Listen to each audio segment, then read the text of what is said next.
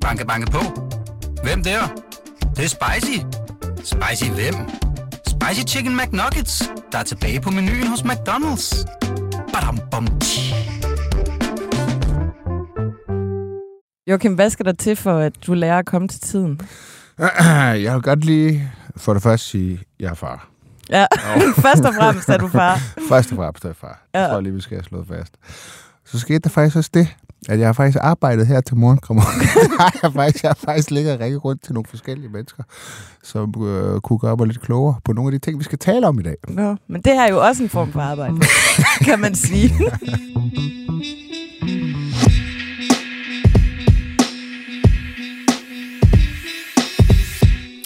Hej og velkommen til Slottet og Sumpen, BT's politiske podcast. I dag skal vi tale om de 16 milliarder, der bare lige sådan upti-vupti er dukket op i rådrummet. Og så har regeringen præsenteret en ny sundhedspakke. Vi skal også vende et syriensbarn, der stå, øh, endnu ikke står til at blive hentet hjem. Og så varsler ligestillingsministeren et forslag om, at 15-18-årige skal, fremover skal kunne få abort uden forældrenes samtykke. Velkommen til Slottet Sumpen. Her i studiet er Joachim B. Olsen, og jeg hedder Anne Kirstine Kramon. Nå, Joachim, der er fundet 16 milliarder i rådrummet. Kender det alle sammen? Vi kender det. Man, kan har en gammel jak, så kigger man i lommen, så ligger der 16 milliarder. Upti. Ja, præcis. Helt nye perspektiver på fredag. en joint. Ej, Joachim, hvordan, øh, hvordan kan det gå til, og hvor kommer de her penge fra? Altså, 16 milliarder er jo unægteligt mange penge. Men man skal selvfølgelig også se det i forhold til statens samlede udgifter på omkring 1250 milliarder kroner. Så ud af den samlede økonomi er det et relativt lille beløb. Men øh, det er stadigvæk en meget stor opskrivning af rødrummet. Jeg kan ikke, jeg tror det, nu har jeg jo været finansordfører i nogle år, og øh, jeg tror det største, jeg kan huske, sådan historisk, har været en 7-8 milliarder. Så vi er i den store ende. Det skal så lige siges, at det er reelt kun de 10,1 milliarder, de har sagt, som er sådan ægte nye penge. De første 6 milliarder, de kom blandt andet fra øh, Stor Bededag øh, og sådan nogle forskellige teknikaliteter, om man vil. Så det er sådan reelt 10 milliarder, der, der, er, en- der er nye penge. Og hvad kommer de af? Hvorfor har vi pludselig 10 milliarder mere, end man har forventet? Jamen det har man, fordi at øh, beskæftigelsen, det man kalder den strukturelle beskæftigelse, altså når man ligesom renser for, at det kan gå op i økonomien, og så er der rigtig mange beskæftigede, og det kan gå ned i økonomien, så har vi altså flere beskæftigede, end man havde regnet med sidste gang, man lavede det her konvergens program. Øh, og så er det også udlandsk arbejdskraft, øh, som der har været mere af, end man troede. Og så har væksten også været højere, end man sidst antog, og derfor har skattebetalingerne, indbetalingerne også været højere. Så nu har man altså 10 milliarder. Man kan sige, øh, det svarer til, at man faktisk på hver eneste finanslov øh, frem mod 2030 har i omegnen af 3 milliarder kroner, man kan bruge. Det vil sige faktisk en stor bededag. Ja, Det, det er jo faktisk faktisk det, vi, øh, Det kan man vi sige. tjener ind på en... Hvad betyder øh, alt det her for, hvad skal man sige, den her store krisefortælling, som regeringen er, er sat i verden øh, for at, at løse? Jamen, der er det selvfølgelig en lille smule problematisk. Det er jo en meget besynderlig situation, øh, vi har med at gøre her, fordi normalt så vil det jo være guf for en regering at kunne præsentere et større råderum, at der faktisk var flere penge at dele ud af. Øhm, men fordi at regeringen er bygget på den her fortælling om, at man skal løse store kriser, herunder også økonomiske kriser, så, øh, så er det selvfølgelig en lille smule øh, problematisk for regeringens sådan, grundfortælling her. Øh, og, det, og det er sådan set ikke fordi, hvis jeg skal komme regeringen lidt i møde, så har de sådan set stadigvæk altså sådan en, en substantiel pointe, for eksempel i, at der mangler arbejdskraft. Øh, og der kan man sige, det, det løser det, at man har 3 milliarder mere, jo nødvendigvis ikke. Øh, nu kan man også sige, jeg vil faktisk også sige lidt, det, det er faktisk også mig, der er ved at købe lidt ind på regeringsfortællingen om, at man mangler arbejdskraft, fordi det er faktisk også en lidt, lidt underlig øh, fortælling, fordi normalt vil man jo bare sige, hvis der er mangel på arbejdskraft, så vil det jo så sætte sig i, i priserne på arbejdskraft. Øh, lønningerne de vil stige, øh, og det vil gøre det mere attraktivt for flere at deltage på arbejdsmarkedet osv. osv., osv. Men, men, men det er det, regeringen så siger. Vi mangler arbejdskraft, og derfor er det stadigvæk nødvendigt at afskaffe øh, stor bededag, fordi det kan godt være, at det giver 3 milliarder i kassen, men det øger altså også arbejdsudbuddet med 7-8.000 mennesker. Jeg så, at TV2 har ringet rundt, lige apropos Stor Bededag, de har ringet rundt til, til alle de partier, der ligesom øh, øh, var imod afskaffelsen. Øhm, og der er et parti, der vil arbejde benhårdt for at få Stor Bededag tilbage nu. Kan du gætte, hvem der er? Øh, hvem der vil arbejde? Dansk Folkeparti vil arbejde? Selvfølgelig er det Dansk Folkeparti. Øh, Morten Messersmith, han siger, øh, om det her kan blive et øh, ultimativt krav, bliver han spurgt om, mm. så siger han, ja da, vi begår hold, øh, kollektivt har Kiri, hvis ikke det kommer igennem. Mm. Det synes jeg bare var et godt svar. ja, jeg synes, det er skide klogt set af Messersmith her. Det er det da også. Ja. Det er det da også. Og også fordi de andre har sgu lidt, altså både konservative og LA, de har jo et forklaringsproblem. Altså siden at de siden den gang, hvor de ikke vil gå med til en folkeafstemning om Stor Bededag, ja. som jo aldrig var kommet, fordi regeringen har selvfølgelig taget forslaget af bordet inden ja. en, en folkeafstemning. Så man kan sige, at de står meget rent her. Ja, ja det gør de.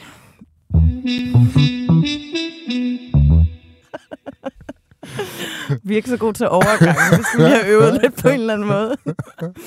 Nå, lad os vende øh, den sundhedspakke, som øh, regeringen øh, tonede frem og, og præsenterede i den her ja. uge.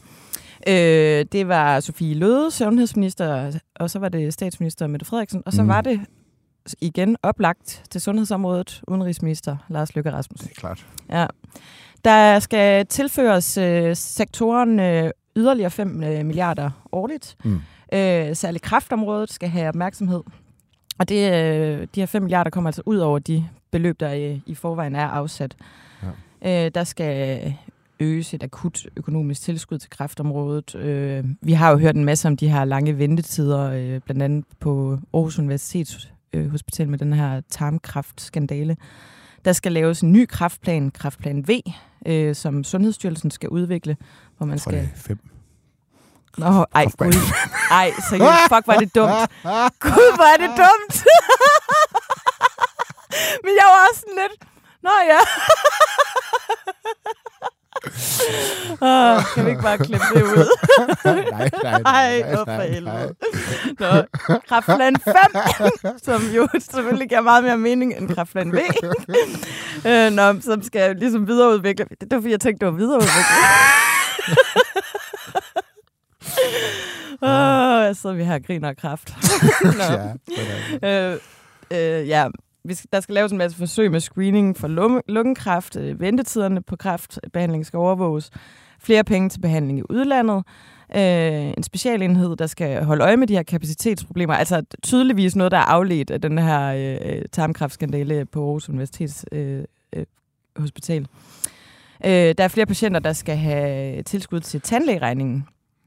Og øh, der skal være patientrådgivning til folk med livstruende sygdomme. Og så var der noget, det undrede faktisk lidt mig, det var den der italesættelse af nærmest et øh, præparat, altså øh, Novo Nordisk øh, præparat, det her Vegovi, eller Ozempic, som jo er ja, det her det nye slanke. slanke øh, ja. det er jo et diabetespræparat, som man har fundet ud af også har effekt på en slankende effekt, men som øh, jo faktisk øh, blev i talesat øh, mere eller mindre direkte, at, øh, at, øh, at det er en meget, meget dyr medicin, og at man fra øh, regeringens side også ønsker øh, at hjælpe danskerne med det.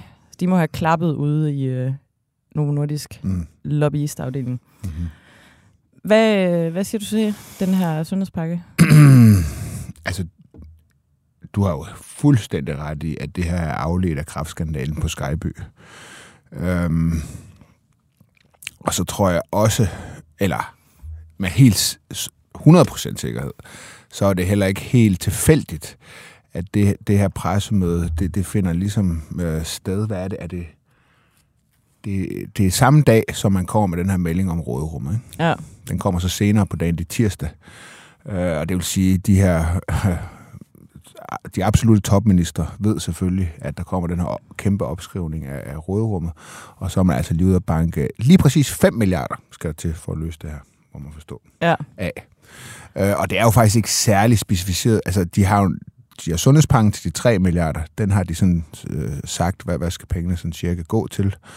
Men så kommer de med de her 5 milliarder oveni, og der skal de jo faktisk først sådan lidt til at se, finde ud af, hvad, hvad pengene de, de, de skal gå til nu. Så det lugter jo lidt af, at man siger, nu det her, de her skandaler kalder på noget handling, så nu går vi ud, nu hvor der er penge i kassen, og så smider vi øh, 5 millioner lige ind i puljen. Ikke? Ja. Det synes jeg, det lugter ret meget af. Det var også et meget mærkeligt pressemøde. Det blev indkaldt mandag aften. Øh, jeg var selv med til det. Der var ingen papir. Altså, der, vi havde ingen mulighed for at forberede os på, hvad, hvad, hvad altså stille substansspørgsmål, for eksempel. Øh, det kan også være, at de er far, og de ikke lige har haft tid til at forberede Det noget. kan jo være, og ja. så er det jo en legal undskyld, så må ja. jeg jo lægge mig ned. Ja, præcis, som en, fra til en anden. ja. ja. men, men, men, øh, men, øh, men, men altså, det, det hænger selvfølgelig, det selvfølgelig rigtig meget sammen. Altså, jeg vil sige, øh, ja, ja, Lars Løkke, han holdt jo sådan en meget patrosfyldt tale om, at han var meget, meget vred. Meget vred over det, der foregik på Skype. Det forstår jeg godt. Det er en gigaskandale. Ja. Jeg spurgte ham så, hvem han var vred på. Øh, det, hør nu lige hør, Joachim.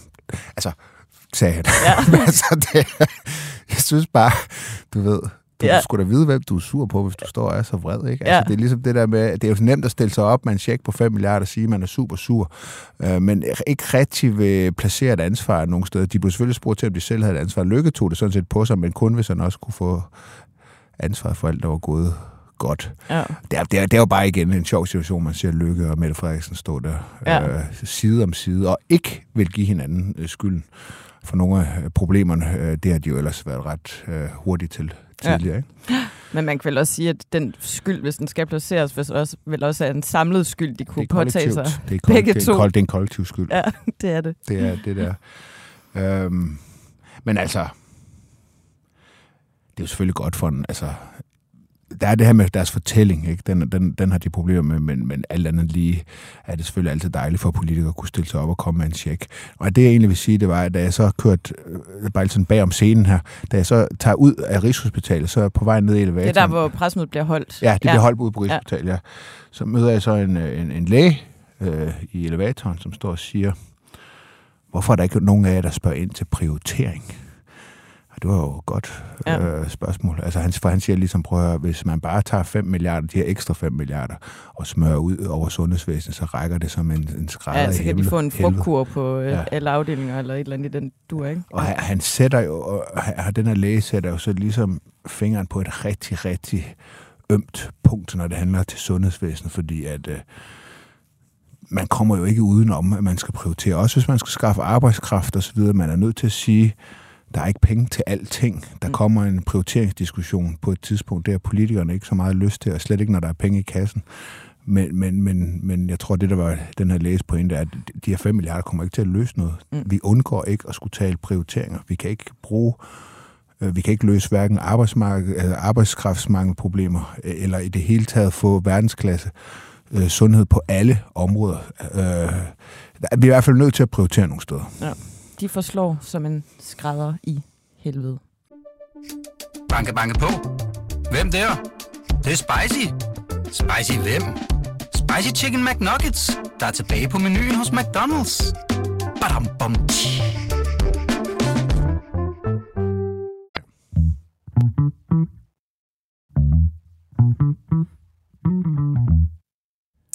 Nå, Mette Frederiksen ja. skal til the US of A. Det skal hun. Hun skal endelig over og besøge den amerikanske præsident Joe Biden. Det er jo noget, der er blevet talt øh, en del om, hvorfor hun ikke har øh, været afsted. Hvorfor er det så vigtigt, at hun skal besøge ham? Ja, fordi at øh, det er vigtigt for alle vestlige ledere øh, at blive set sammen med USA's præsident.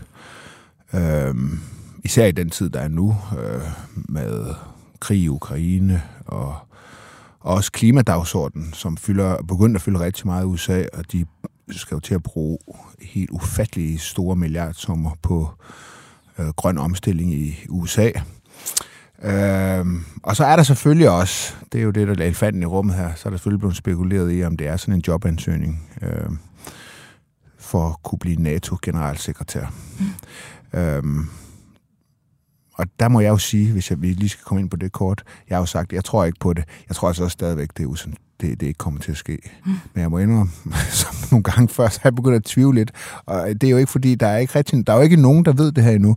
Men jeg må godt nok sige, at når jeg taler med folk, øh, også i S, øh, så spekuleres, der spekuleres ret meget i det nu. Ja. Det, det må jeg sige. Altså, det er noget, der kører... Der, der er mange, der tror på det, det vil jeg sige. Der er flere og flere, der tror på i hvert fald, at, at det er en reel mulighed, at hun forsvinder. Det store øh, magasin Politico, øh, amerikanske, ja. øh, spekulerer jo også i det, og har været rundt og talt med store øh, topdiplomatiske kilder, som alle sammen siger, ja, ja, hun er en helt seriøs kandidat til det her job. Altså hun er, hun er en af dem, der er på øh, shortlisten. Bucket list. Ja, nej, nej, nej ikke, ikke bucket list, det er noget andet. Nej, ja. det, Shortlisten er måske det mest dækkende. Men samtidig med, med alt det her foregår, så har øh, Socialdemokratiet fået en historisk dårlig måling. Ja, det må sige. De, øh, I går øh, fik de en måling for øh, TV2, som er lavet af Megafon, der fik de øh, 19 procent. Det er den dårligste måling i de otte år, hvor Mette Frederiksen har været øh, formand. Altså, de fik jo 27,5 procent til valg, så det er 8,5 procent, der er barberet af. Ja. Og det er 16 mandater, der, der er nede. Mm.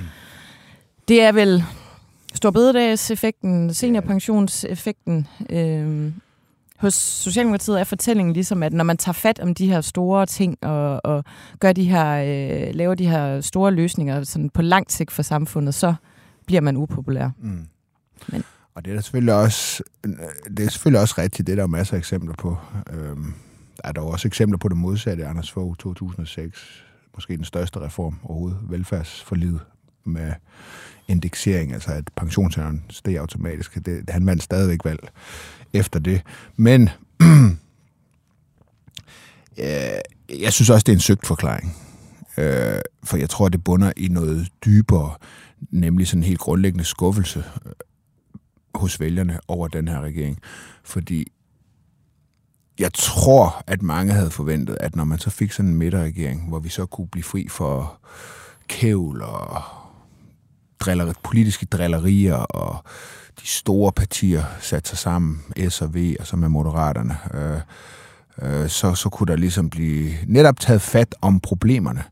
Men de problemer, de tager fat om, er jo ikke anderledes problemer, end alle mulige andre regeringer har taget fat om. Torning, der lavede arbejdsudbudsreformer, øh, øh, Lykke, der gjorde det bagefter. og Sådan noget. Altså, det er jo ikke, de, laver, de tager jo ikke nogen, nogen sådan markant andre beslutninger end, øh, end regeringen har gjort tidligere. Det er stadigvæk det er Finansministeriets øh, hvad skal man sige, øh, regnemaskine, der sådan styres efter, det, det synes jeg personligt, der, det kan man sige mere godt om end skidt. Men, men, men der er bare ikke noget, der er ikke nogen ny måde at føre politik på, eller Mm. Jeg, jeg har brugt det Men det er jo en god nok forklaring, kan man sige. Eller det, den, den er, er jo rigtig. fint at gå ud og sige i pressen i hvert fald. Sådan at, øh, altså, og, men der er også noget underligt, øh, jeg ved ikke lige, hvordan jeg skal forklare det her, men der er også noget underligt arrogant i det. Altså sådan, vi ved jo bedre. Vi er nødt til, altså befolkningen er så dumme, så de kan slet ikke se, hvorfor de her løsninger. Men der er vi nødt til at tage det ansvar for at gennemføre de her ting. Mm. Øh, for ellers så går det galt for befolkningen. Altså det er, jo, mm. det er jo også lidt den forklaring, man, man prøver at ja, komme med. Det. Ja. ja, det er du det. Men jeg tror mere, altså vi har talt om det tidligere, ikke? og det er jo så... Altså jeg tror bare, at hvis man virkelig havde sådan en regering henover midten, hvad, hvad kunne den så? Så skulle den jo tage fat på nogle problemer, som man ikke kunne løse eller som man kun kunne løse med en midterregering. Ja. Det er, jeg har nævnt sådan noget som skattesystemet. Alle, spørger du samtlige partier på, i Folketinget, skal vi have et mindre kompliceret skattesystem, et skattesystem, der er nemmere at gennemskue, så siger de alle sammen ja, og de har masser af gode argumenter, hvorfor digitalisering er et, ja. et, et argument og sådan noget. Øh, og, og der kunne sådan en midterregering lave sådan en provenyneutral fordelingsneutral skattereform og fik mere enkelt skattesystem osv. Det var sådan nogle ting, man, ja. man sådan en regering kunne løse. noget, som danskerne brokker sig, åh, hvor er det kompliceret det her, og det ene og det andet, og selvstændigt sidder og river sig i håret, fordi det ikke er til at finde ud Jamen også den der sådan, måske mere gennemgribende gennemtænkning af hele vores velfærdssystem, altså hele vores sundhedssystem, at det, det virker også som om, der bliver hele tiden bare lappet huller rundt omkring. Ja, altså, det, det er jo et levn fra, fra 60'erne, som man jo godt kunne altså, gentænke, hvordan... 100. Det, er, det er jo så det eneste, de så har sagt, de vil. Altså, ja. øh, sådan den offentlige sektor osv., men det er jo så Men det virker skudt. bare som om, at der bare bliver lagt nye pakker og nye pakker og nye Præcis. pakker og nye pakker. Altså man Ja. sætter et lille plaster på, der hvor der øh, står ud, sprøjter vand ud. Ja. Altså, det er lidt det der er løsning. Men altså, jeg tror, altså, jeg tror, øh, jeg vil godt konkludere, at den, den regering her, den er færdig. Altså, den kommer ikke til at genvende næste valg. Altså, Mm. der er simpelthen for langt. Jeg tror ikke på, at de kan hente det der. Nej. Jeg tror ikke et sekund på. Men, øh, men det er jo så ikke... Derfor kan der jo godt komme en ny midterregering, men så vil den skulle inkludere flere partier. Men, øh, men jeg tror, jeg tror ikke på, at vi, jeg tror, at den her midterregering bliver et parentes, fordi det har været en dårlig... Øh, altså på nær lykke, han, er den, han har fået noget ud af det, også selvom han går tilbage. Men, øh, men for VRS, der har det her jo været tæt på katastrofalt indtil nu. Ja. I forhold til øh, meningsmålingerne, så får øh, øh, Venstre jo faktisk en fremgang, øh, efter øh, det er blevet meldt ud, at Jakob Ellemann kommer tilbage.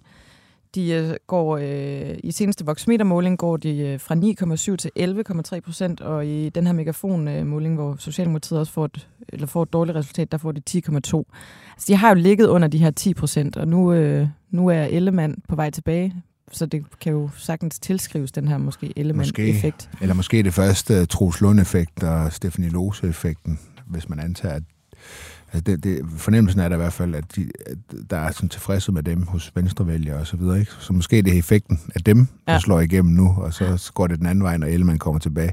Det, det er tidligt at sige.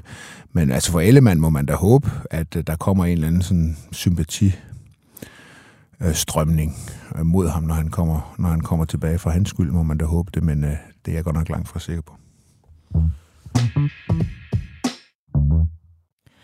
Lad os lige vende Syriens børnene, eller Syriens barnet er det vel sådan set. Der var jo i alt de her 19 børn, der var i, i lejre i, i Syrien. I øh, 2021 blev øh, 14 børn og, og tre mødre hentet hjem. Øh, de tilbageværende mødre, der så var, de havde alle sammen fået frataget deres danske statsborgerskab. I marts der afgjorde højesteret, at det ikke var i orden at fratage en dansk-iransk kvinde sit øh, statsborgerskab. Hun blev øh, tilbudt evakuering til Danmark med to børn. Siden har regeringen også tilbudt en dansk-marokkansk kvinde og hendes to børn evakuering. Og nu er der så det her sidste barn. Øh, han er der i, sammen med sin mor. Hun har ingen tilknytning til Danmark. Hun har somaliske rødder. Hun er født i Danmark, men flyttede som lille til England med sin familie.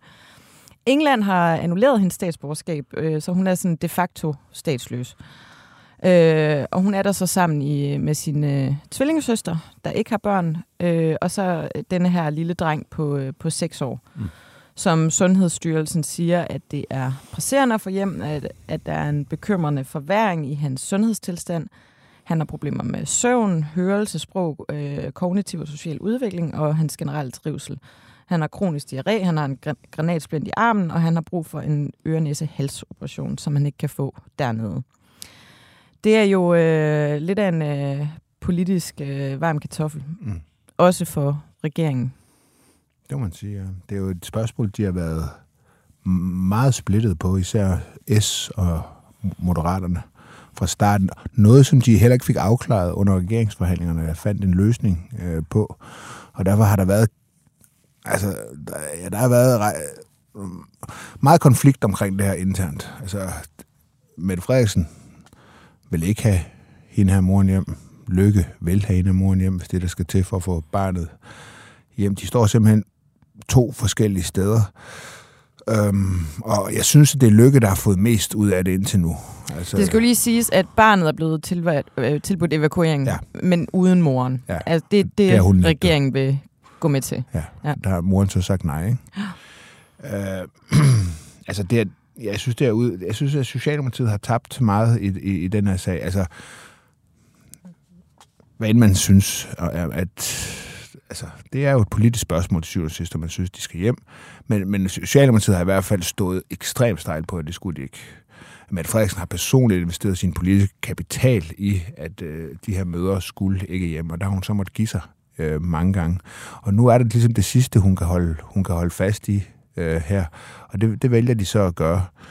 Øh, og man kan sige, altså en mor vil næppe vælge, vælte. Det er jo nok ikke det, der vælter læsset, men der er bare så meget symbolik i de her Syrien, mødre og børn. Mm. At, øh, at det er derfor, de står så fast på det. Altså det, det handler simpelthen om troværdighed i den stramme udlændingepolitik, og, og at der sidder mange af de vælgere, som jeg tror, man i S har, har dygtigt har fået tilbage fra, fra DF og så videre, som simpelthen er farvet over, at øh, der skal bruges skattekroner på at hente en mor, der har tilsluttet sig islamisk stat øh, hjem til Danmark, og man kan jo levende forestille sig, at udgifterne kommer til at stige endnu mere. Og det,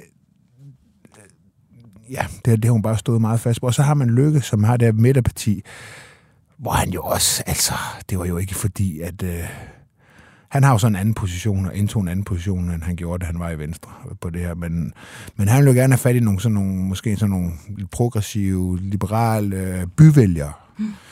Øh, og der er vurderingen, at de synes bare, at man skal tage dem alle sammen hjem og så videre. Ikke? Ja. Og, øh, og der er de så stået på hver sin, i hver sin skyttegrav på det her.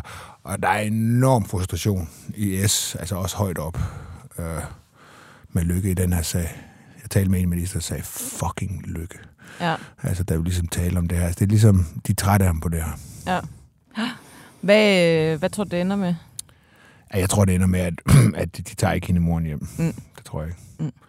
Altså, så, så, så er der simpelthen, altså, så er alt jo tabt for S. Det kan man måske sige, det allerede er, ikke? Men, men, men, men de er, det tror jeg simpelthen ikke, de gør. Jeg tror ikke bare, det er sådan noget politisk. Altså, det, man mener det. Altså, Mette Frederiksen mener det her Ja. personligt. Hun synes ikke, hun skal hjem. Mm. Altså, hun er indigneret. Ja. Øh, så det, det tror jeg, det, det, det er som om, der er landet et kompromis i regeringen. At Lykke fik lidt sin vilje, fik de andre møder, du lige omtalte her, til, der er kommet hjem her til sidst, de er så, dem har de så sagt ja til. Øh, og så, øh, får Mette så sin vilje med resten.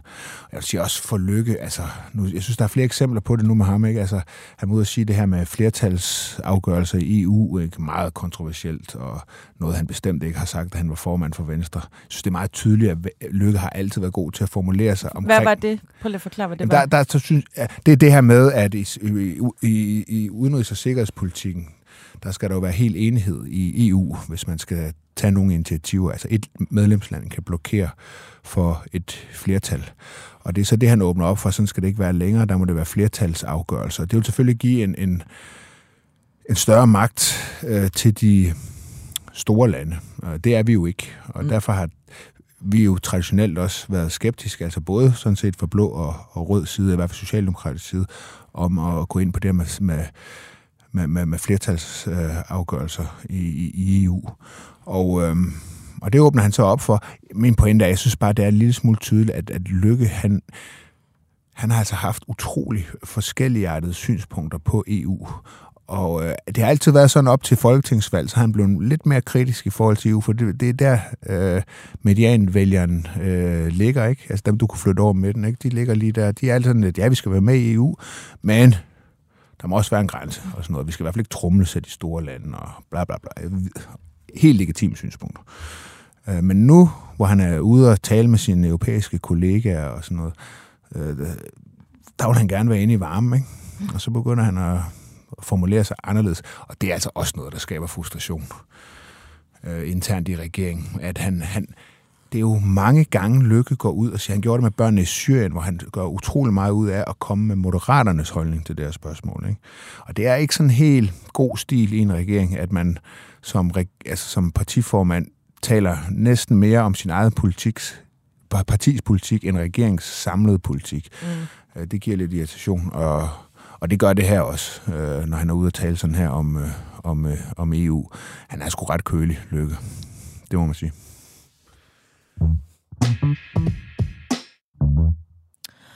Og så skal vi videre til ugens abortnyt. vi øh, holder jo af og diskuterer abort her i studiet. Øhm, ej, det skal vi ikke. Vi skal ikke i gang i en helt stor diskussion. Ej, ej, ej. Du, havde, du havde faktisk den med Majbert Berlau fra Ja. Sex og Samfund den anden dag, som hvis man ikke har lyttet den, synes jeg, man skal gå ind og, og lytte den. Fordi der øh, vasker Majbert Berlau altså gulv med jordpinde. Ej, det var en rigtig god øh, diskussion, I to havde om den her 22 ugers grænse. Ja. I den her uge kom øh, Marie Bjerre, der er ligestillingsminister, øh, med et øh, forslag fra regeringen, øh, at øh, de vil sænke aldersgrænsen, så 15-18-årige også kan få abort uden deres forældres samtykke. Mhm. Øh, og, og det er med begrundelsen, at øh, regeringen ønsker, at unge kvinder skal kunne bestemme over deres øh, egen, egen krop og, og liv. Mm. Øhm, og det er jo, øh, hvad skal man sige, det er en lidt speciel målgruppe, øh, den henvender sig til. Jeg læser det meget som om, at det er jo kvinder, der er unge piger, er det jo faktisk, der på en eller anden måde er fanget i det kan være noget social kontrol af en art, det kan være en situation, hvor man ikke øh, nødvendigvis har mulighed for at tale med sine forældre om at, at få en abort. Jeg kan fortælle, at i 2021 der behandlede abortsamrådene 30 ansøgninger om tilladelse til abort uden forældre samtykke, og der blev givet afslag til tre.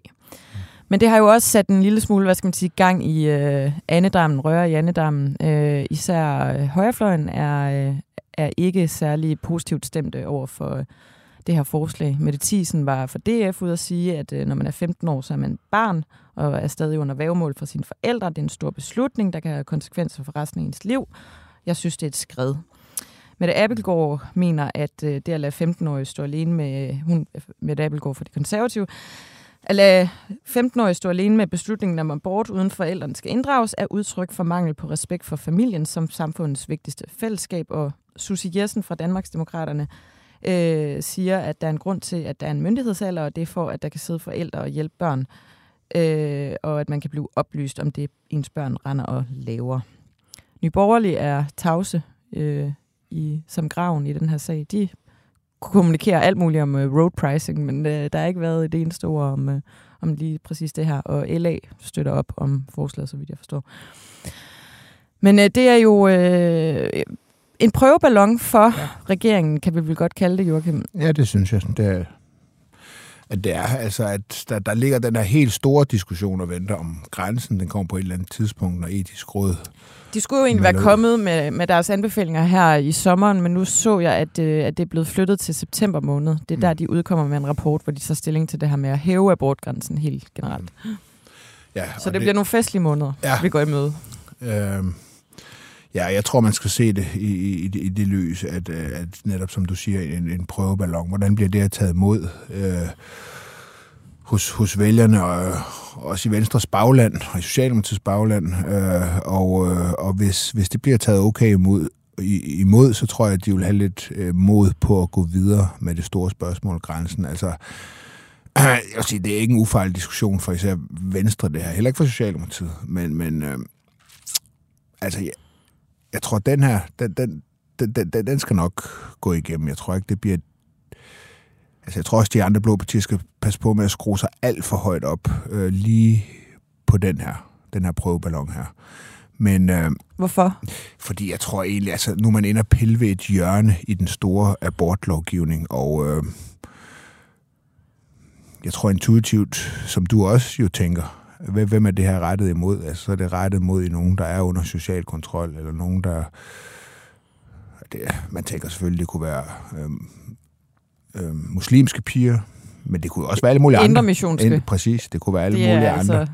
Det kunne være alle mulige andre, og... Øh, og øh, og det tror jeg måske, der er en vis... Men det er jo bare min mavefornemmelse. Jeg, jeg tænker bare, der er, der er måske lidt vis, vis forståelse for, for, for den argumentation, og derfor tror jeg godt, det kan komme igennem med den her. Men jeg tror, at den store debat, den er farlig, for, for, især for Venstre. Altså, der er simpelthen nogle strømninger. Marie Bjerre repræsenterer, selvom hun jo er valgt i Nordjylland og så videre, så på, på flere områder som ligestillingsminister har hun jo været ude altså med barsel til mænd, eller jo, det er det men hvad hedder det? Øh, hvad nu det hedder? Øh, når man skal tage barsel, hvad det hedder? Ja, altså, hvad hedder det? Ja. Det, Jamen, at... Øh... Den politiske podcast. ja, præcis. Nej, men at øh, øremærket barsel. Øremærket barsel, ja. der var den. Yes. Ja. Og hvad, øh... Det er ikke fordi, vi ikke ved det, det er bare fordi, vi er fulde. ja, det er altså også. Klokken er altså også snart 11, ikke? Altså, ja. Og det er fredag. Ja. Men, øh, men øh, hun har været sådan meget, sådan, hvad vil man kalde det, progressiv øh, på mange af de her dagsordner. Øh, og det er altså ikke noget, der vækker lige meget begejstring alle steder i, i, i Venstre. Det, det, det tror jeg altså, jeg tror, det er en meget fejl debat for Venstre, det der med abortgrænsen. Men er det ikke netop det der, som vi også har talt om flere gange, altså at det her er et symbol på, at Venstre pinedød er nødt til at gå i en mere progressiv retning, eller i hvert fald en anden retning. Altså, det, det går jo historisk dårligt. Vi har snakket meget også om det her generationsskifte, som øh, ville være øh, rigtig godt og tiltrængt, og, og hvem der ligesom kunne stå i kulissen til at overtage. Altså, er det ikke, øh, er det ikke bare lidt også den vej, vinden blæser, det hun øh, repræsenterer, og at man på en eller anden måde skal arbejde for at, at opdrage venstremedlemmerne til, at øh, det her det er det nye venstre? Jeg er ikke sikker på, at det er de dagsordner, der, der kommer til at få vælgerne til at strømme tilbage til, til Venstre. Der tror jeg altså, at de skal have fat i, i nogle andre spørgsmål. Altså, der tror jeg, det er mere et spørgsmål om at skille sig mere ud fra S på, nogle, på økonomi, for eksempel. Lægge noget frem, noget politik frem, som er en lille smule mere, hvad skal man sige, nær, nærværende for, for flere danskere. Øh, det, det tror jeg altså. Men hvis man vil have fat i nogle flere yngre vælgere, så er det jo netop de her ting, og klima og... Altså... Ja, på den ene side. På den anden side, så kan man se, at altså, deres nok ja, nu nærmeste konkurrent, ikke, Liberal Alliance, har faktisk haft ret stor succes med en lidt anden dagsorden, ikke? Altså, hvor det har handlet selvfølgelig, når det er meget om økonomi og skat, men uden at nævne det, men hvad sige, det handler om personligt ansvar og, og, og, og så videre. Altså sådan nogle, nogle mere sådan klassiske borgerlige... Liberale dyder. Ja, ja. ja som, øh, som Venstre ikke har talt så meget om. så jeg tror ikke, man kan... Jeg, jeg er ikke overbevist om, at det er de her dagsordner, der er vejen tilbage for, for Venstre nødvendigvis. Nej, men jeg mener heller ikke nødvendigvis de her dagsordner, men det der med at have et mere progressivt syn på verden, eller hvad man skal sige. Ja. Det er sådan set mere det, jeg mente. Ja, jo. Ja. ja. Ja, ja, ja. Altså, jeg tror, at du ved, hvad er det, danskerne stemmer på? Ikke? Altså, hvad er det, når de går ned, de fleste, som de fleste, ikke? så stemmer, så, så er de vigtige emner, det er sundhed, øh, det er økonomi. Øhm, det er det, der fylder rigtig meget hos danskerne. Økonomi i forskellige former. Øh, men øh, men øh, jeg tror altså, det er mere på de der dagsordner, som vælgerne er mere styret efter. De skal sætte nogle mere... Der skal de skille sig ud fra S mere og komme med en eller anden vision, plan, øh, som folk kan afspejle sig bedre i.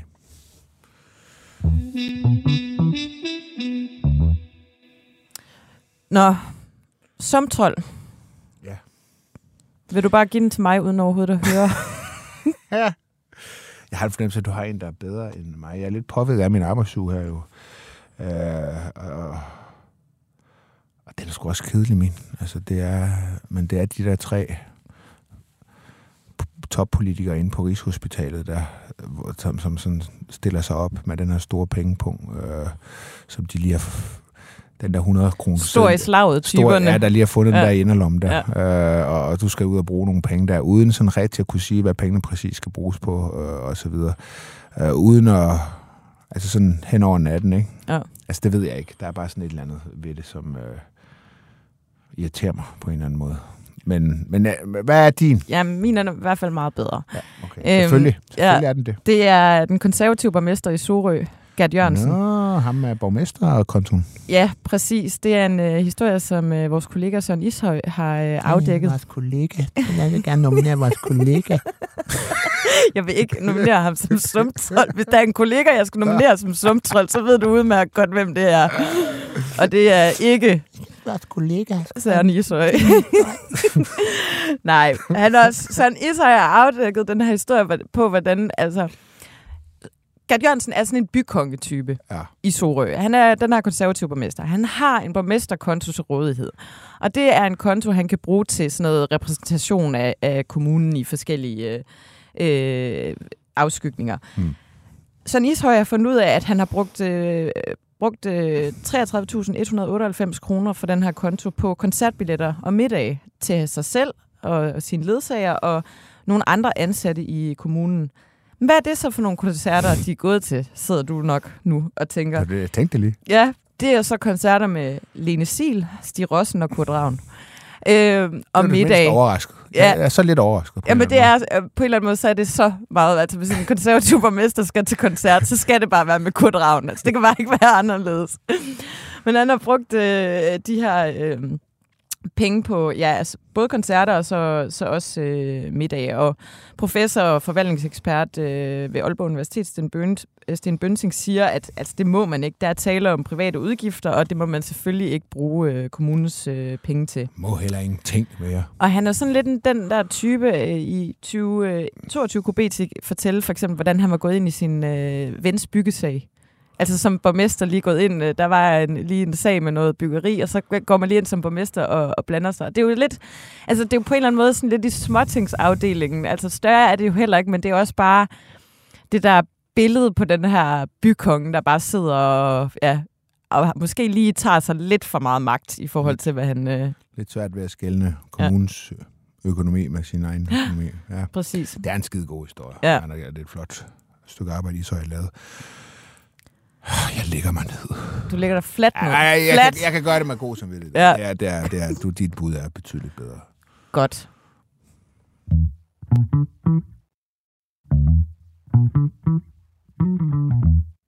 Jeg tror, det var det. Var det det? Jamen, så er der jo ikke andet tilbage end at ønske vores øh, lyttere god weekend. Ja, og øh, ja, vi høres ved i øh, næste uge. Her i studiet sad Joachim B. Olsen, ude i regien sad Alex Brandberg, og jeg hedder Anne Christine Cremon.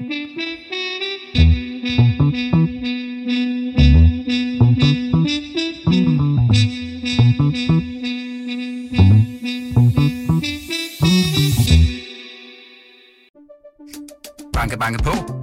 Hvem der? Det, det er spicy. Spicy hvem? Spicy Chicken McNuggets, der er tilbage på menuen hos McDonald's. Badum, bum, tji.